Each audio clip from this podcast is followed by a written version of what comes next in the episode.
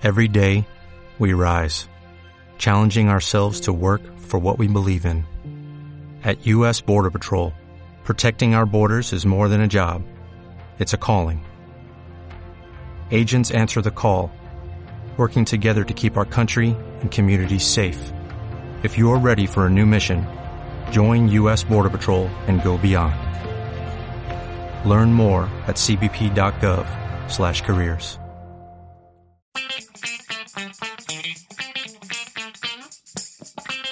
El Forcat. El millor ho tenim casa. Cope Valencia. Estar informado.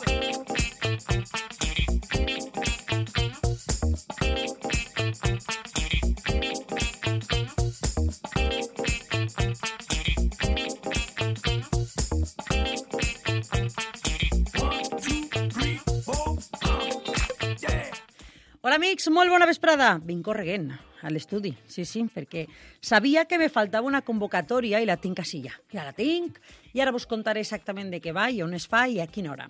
Demà parlarem en ells, és la presentació d'un vi. Però avui, com vaig comprometre en vosaltres, jo, ho vaig dir el divendres, tindrem a Cristóbal Aguado i anem a parlar també de robatoris, de del tema de la Unió. Així que avui és grans, eh? Cristóbal Aguado i Ramon Mampel, els dos, el mateix programa. I després ja comentarem per damunt Ah, això que acaba de vindre correguent de replegar de l'ordinador. Soc Sílvia Soria, això és el Forcat i en la part tècnica Jordi de Vicente. Comencem. El Forcat. El millor ho tenim a casa. Cope Valencia. Estar informado.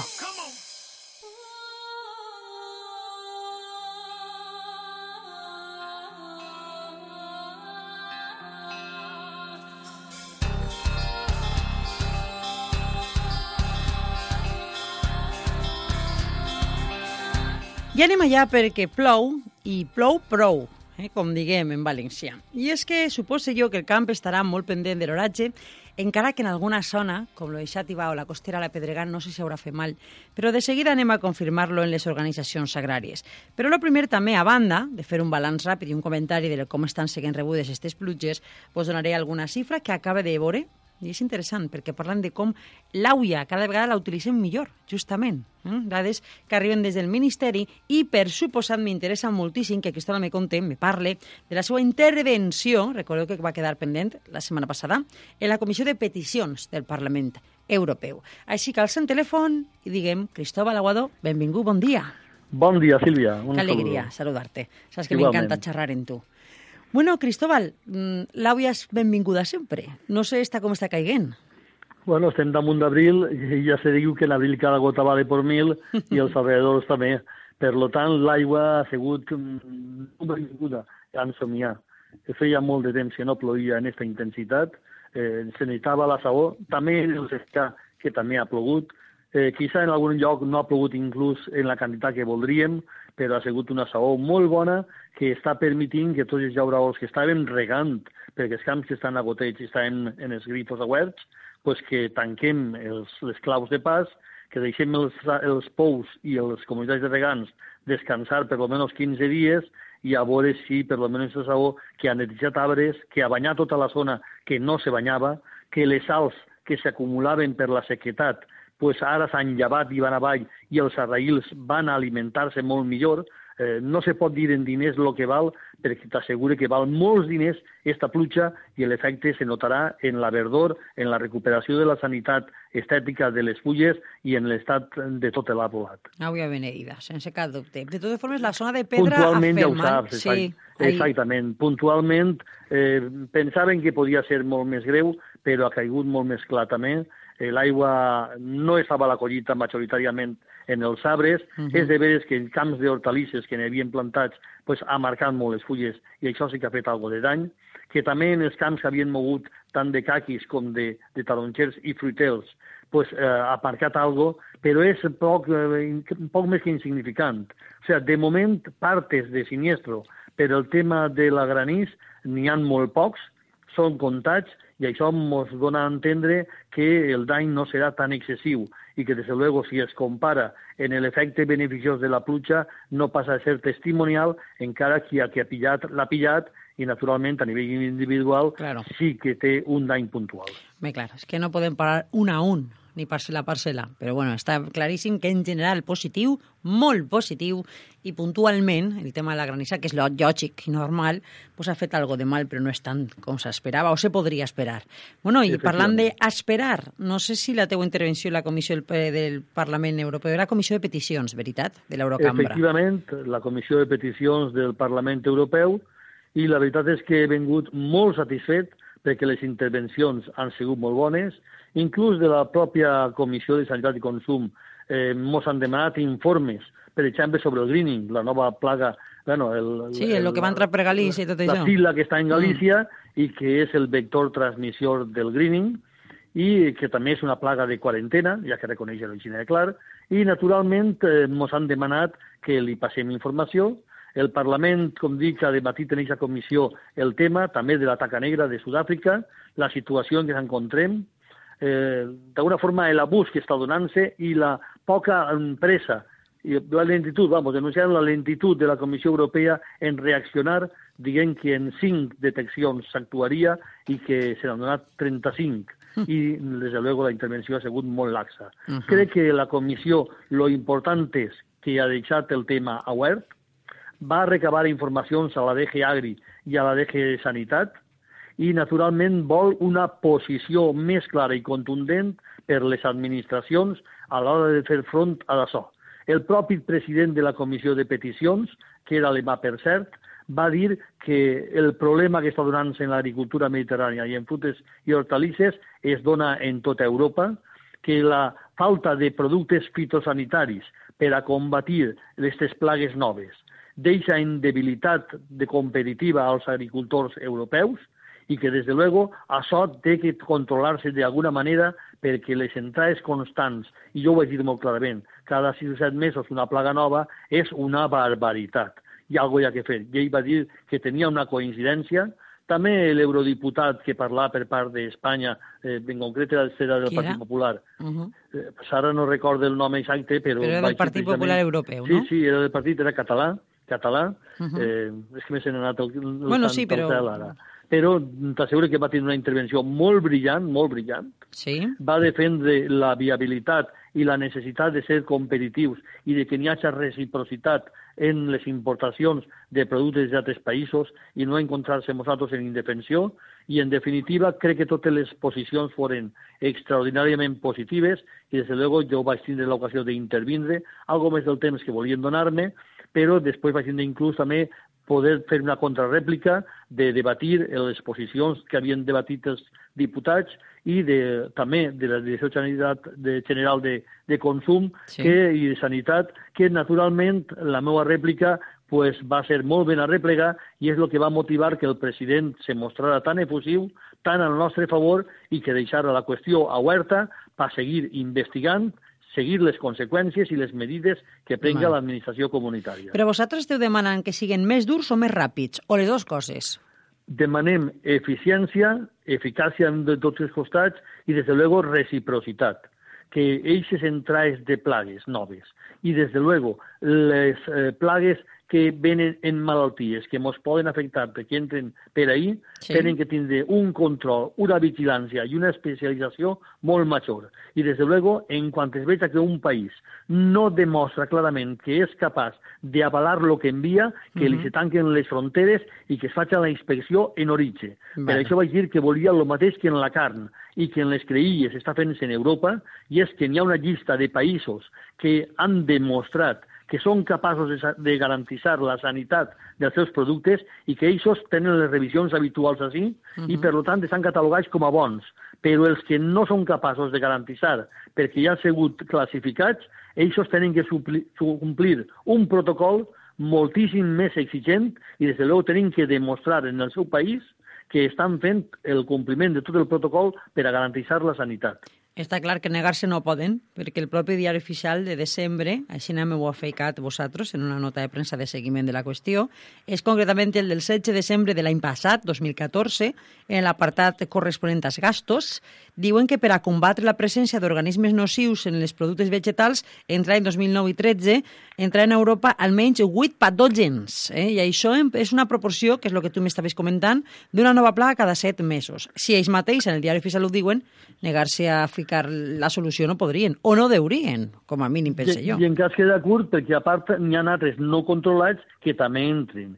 I jo parli després en l'eurodiputat que havia intervengut, que vaig reunir també en la DG Agri i mm. la DG eh, Sanitat i Consumo, després de la intervenció, eixiren tots fora, i perquè seguien debatint-se més qüestions i es va dir clarament inclús el que estaven fent en Estats Units, la inversió que havien fet i se quedaren assombrats quan vaig dir que en ah. els últims anys Estats Units havia gastat 90 milions en la SILA, cantat com la cantat per Galícia, i que per enguany té 30 milions de pressupost de dòlars.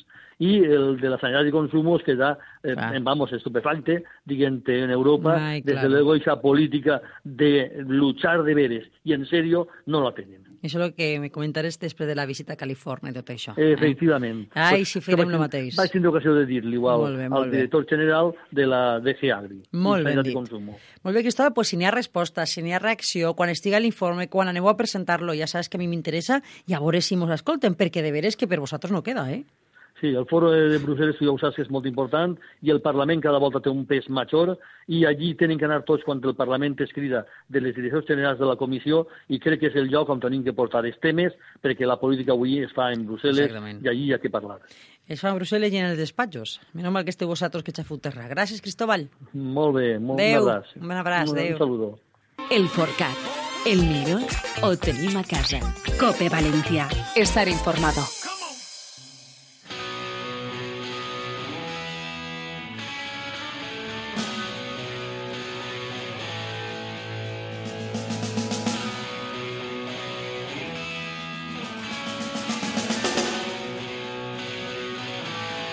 thank you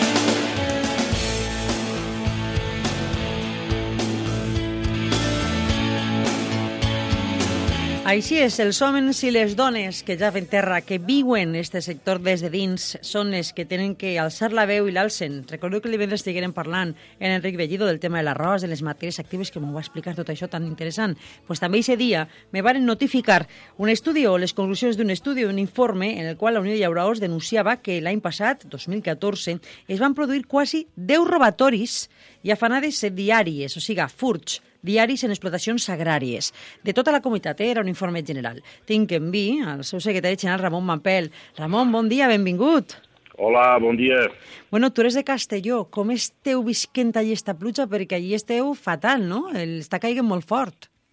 Home, no, fatal no ha sigut. Ha sigut una pluja contínua i continuada, crec que en moltes hores, crec que ha caigut entrellat, en coneixement, a ah, millor vale. quizà, quizà mm. nosaltres no ho haguéssim fet tan bé, eh, no?, en la decisió nostra. Doncs pues és que com estaven dient que n'hi havia inclús alerta en Castelló, jo m'estava preocupant. Home, sí, però, home, el que passa, bueno, mira, l'altre dia la carretera que va de Traiguera a Sant Rafael del Riu va estar dos o tres hores tallada, perquè, bueno, no donava cobro a, així l'aigua que anava per les cunetes i que se replegava de tots els llocs. Hi ha moments puntuals que, bueno, pues sí que un barranc que baixa, que millor cruza un camí, bueno, pues totes aquestes coses... Sí que ho compliquen. Aquí. Claro, mm. Ahí prudència, per, però per lo claro. que és el camp i la, la terra, això és mel de Romer. Home, doncs l'estàvem desitjant, no? I ho estàvem ja comentant per tots els llocs, que necessitàvem, pues, quan menys, recarregar aquífers, recarregar aigües de superfície, perquè si no ara començàvem a l'abril i a començar ja més forts els recs, en, en tots els hídrics i tot això, i bueno, pues això ens podíem veure afectats en les reserves que teníem, que a la millor estàvem a un 20% de reserves en aigües de superfície, més o menys, no? Uh -huh. Però que ara en aquestes aigües pues, s'han pogut anar a la millor d'un 40 a un 60, no? Eh, segons zones, per allí que hagi plogut més. El que és important que hagi caigut en cabecera i que llavors se poden, se poden recarregar els pantanos i, bueno, bueno jo crec bueno, que... Bueno, no? molt bé. o sigui que prudència a les carreteres, eh, sentir comú, no fem coses rares, que ja saps el que és l'oratge, però al camp, a la terra, tant en Castelló com en València, en Alacant no ha caigut tant, però bueno, allí encara estaven desitjant-la més, perquè allí no arribaven sí. dos o tres anys, eh, l'àvia? Eh? És que com a més avall estem Uf. ja més perjudicat i de temps, no? Per lo tant, és més desitjada. Eh, sí, bueno, pues de- que de continue tot- en coneixement, Ramon, en Claro, coneixement, eh? claro, que ja en sí. tenim prou en els problemes que en tenim, de les plagues, i ara els robatoris, que per desgràcia no són nous. Mira que l'any passat parlarem tu i jo vegades dels furts i dels robatoris, i la xifra a mi em preocupa, tot i que la sabíem, més o menys, però 10 robatoris i furts diàries són molts, eh, de mitjana, supose. Sí, jo crec que no els denuncien tots tampoc, no? que és una mica el que estem detrás eh, com a organització agrària de dir-li a la gent que denuncie tot el que veiga eh, de mm, les vies que siguen, no? a nivell d'organització nostra, a nivell d'ajuntaments, si, si a nivell un, diguem, el quartel de la Guàrdia Civil hem de ficar tots els mitjos perquè la gent torni a agarrar la cultura de la denúncia, però bueno, això és complicat i a més eh, el tema de que no s'aclarixen més que un parell de robatoris de cada deu, no? Uh -huh. Això també, i que bueno, estem la segona comunitat del, de tot Espanya que més, que més robatoris tenim. Ahà. I això doncs, també, també ho estem sofrint cada dia, encara que s'han ficat mitjos, com el tema d'investigació del grup Roca i la Guàrdia Civil, però... Però sí que es sempre... nota el grup Roca, sí que digueu que s'està notant un poc, no? La... Sí, sí, però bueno, ja dic que ahir han de confluir diverses coses. Una, tota la unificació de les policies, tot el que és la cultura de la denúncia de la gent, en acabat també està el Còdic Penal aquí eh, a punt d'eixir també. Ai, ai. I, bueno, pues, al final han- s'han de reunir totes les coses, no? Que Això ho estem dient. Però, bueno, estem passant temps, això són dades del Ministeri d'Interior, nosaltres no... no D'on heu tret aquestes dades per tant? Jo pensava que era més un informe intern, però sembla que és una resposta parlamentària. Sí, Ah. sí, perquè, bueno, com era un tema preocupant, doncs, bueno, Vale, nosaltres, plantejar. a nivell d'altres partits, doncs, un, anem a les, als parlamentaris i, bueno, jo crec que també és bo de que els hi manem faena a tots els parlamentaris, no? Que I treballen, que al treballen. final- Sí, no? i que puguem tindre pues, totes aquestes dades, no? Això també és important. Llavors, suposa ara, de cara a eleccions i tot, que començaran a cridar-vos a tots, per sentar-vos en tots. No sé si estaràs ja en contacte en alguns d'ells, perquè és el moment en què tots reclameu i vos escolten. Sí, bueno, home, han tingut contactes alguns, però encara no quallat del tot, no? Nosaltres, Està en el doncs, procés, encara. La, sí, suposo que s'anirà accelerant. I este és un dels temes que hem de parlar, eh? el tema de robatoris també Claro. hem de parlar, perquè forma part de, del nostre context, no?, de vida. Eh? Per tant, també haurem de parlar d'aquests temes. Què és no? el que li faltarà al tema? Perquè està lo del Roca, estan intentant el que dius tu de lo de la reforma penal. És que, clar, al camp no se li pot ficar tanques, però no sé si vosaltres teniu alguna idea més, perquè també se va parlar d'allò de la targeta, te'n recordes? Bueno, Identificativa tot, i tot totes això. aquestes coses també s'han ficat en marxa, no? I tot el control que sigui, que es pugui, però al final, home, el que no podem tindre és un policia detrás de cada persona, no? Ahí està. I, però al final, tots aquests temes d'investigació han de col·laborar tothom i, i a vegades ser sigilosos, diguem, fer la denúncia, no, no alborotant, però dient també si han vist alguna matrícula rara o algun individu que, que no mos aparegui que sigui de la zona, etc etc. O les vendes il·legals, perquè l'altre dia estiguem Ah, parlant bé. en Carlos de lo del tema dels apicultors i ell Sí. m'ho explicava, dir, però si és que s'enduen eh, l'equip, se nota que ha treballat, que ha anat un... Bueno, no vaig a dir que sigui un altre apicultor el que estiga furtant-lo, però per lo menos sap el que se fa. O sea que està claríssim que després de venda hi ha que controlar. Igual Claro, s'acabarem ahí eh, el problema. Claro, és que totes aquestes coses, i ahir hem de col·laborar tothom, no podem, diguem, i traurem les culpes de damunt cada un, sinó col·laboració tothom, ja dic, en la coordinació de policies. El que passa és que dins del món rural, on no hi ha policia local, on hi ha a la millor els efectius que puguen tindre la Guàrdia Civil pels pobles que són, Uh -huh. eh, que la dificultat que té a la millor d'una posar la denúncia quan està a 25 o 30 quilòmetres a la millor del quartel més pròxim.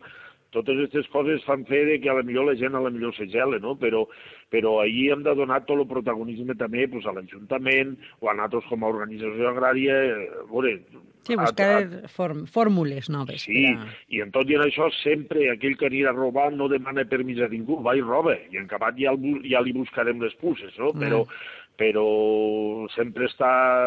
I pues, controlar els magatzems, i no comprar a la gent que té una venda irregular Claro. sense el certificat que corresponga. I, I, ha, claro, ha molt... i, a, i a tots els llocs que acudís, pues, bueno, jo què sé, ferro, cobre, Claro. aperos, temes de, de rec, etc, comptadors, el que sigui, a tots els llocs que puguen acudir, que en acabat tu el vas a comprar nou, en, en, els que el venen, que ho roben, els ho compren a, a sis xavos i tu el vas a comprar i te costa pues, nou, no? Mhm. I, I al final te crea pues, una distorsió i, i, i te buida la butxaca, la part econòmica, i, perquè, claro, tens que continuar l'explotació. Està claríssim.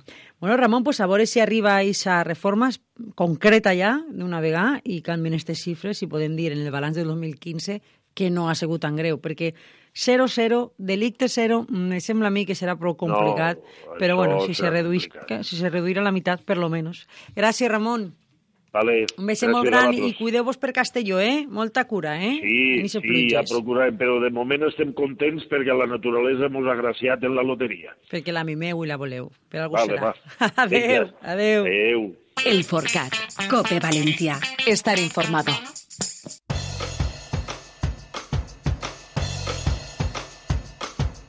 One, dos, one, dos, tres. M'encanta parlar en ells. En Cristóbal i en Ramon, la veritat és que la Unió i AVA, jo no m'oblido de la COAC, d'UPA i de la resta d'organitzacions agràries, perquè en tenen tots importància i representativitat, però parle molt en ells perquè també són els que tenen una activitat més directa no? en diferents entorns.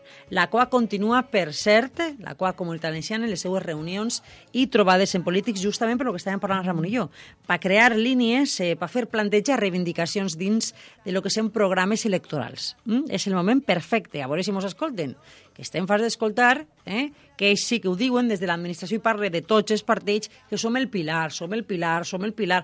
A veure si mos ajuden a mantenir el pilar, que si no s'ho enfona tot, eh? Així de clar i ras. Per cert, que mm, el secretari autonòmic d'Agricultura, parlant d'administració, sabeu que és Alfredo González, acaba de clausurar, té que ser ara mateix, no farà ni mitja hora, és el que estava previst, les trobades d'Admela organitzades per l'agrupació d'exportadors d'Admela i Avellana d'Espanya.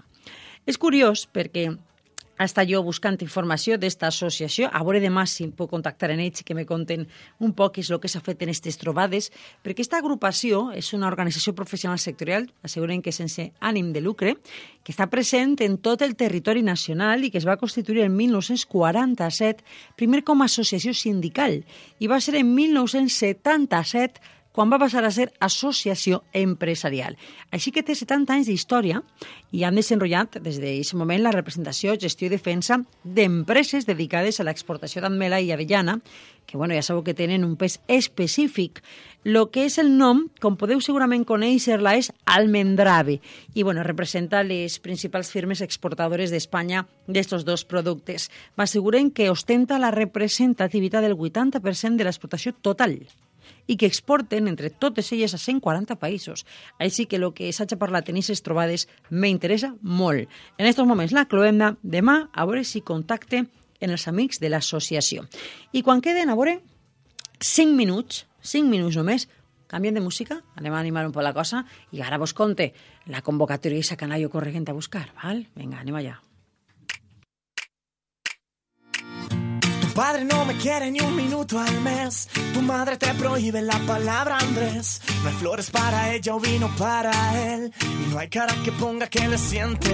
Y la convocatòria és, i mira que jo la vaig comentar ja, així per damunt el divendres, si és que la DEO València, la DEO Protegida València, acollís esta vesprada la presentació de les noves anyades de Santa Bàrbara. Llanos de Titaguas, la 2014, la, la, la, a dir l'edició, l'anyada 2014 i Mercè 2013. Són vins que representen una ferma aposta d'este celler per la merceguera, que ja sabeu que és la varietat blanca més coneguda, més estesa, més autòctona de la de València en lo que és la seva zona d'origen, en lo que és Alto Túria. Així que van assistir el president de Santa Bàrbara de Titaguas, Fernando Pérez Rodríguez, acompanyat pel gerent Pasqual Pérez i l'anòloga Fina Roser, que serà l'encarregada, com és normal, de presentar els vins. L'acte serà el carrer quart, número 22, a les 6 i mitja. Així que si demà parlem d'Admela, d'aquestes trobades, i de l'Avellana, també parlarem de Llanos de Titaguas. I ara m'on anem, demà més. Vos espere, eh? a partir de la una mitja. I no s'oblideu, cal consumir productes valencians perquè nosaltres el millor ho tenim a casa. Adeu. Esa cara de perro al pasar, me voy volando con su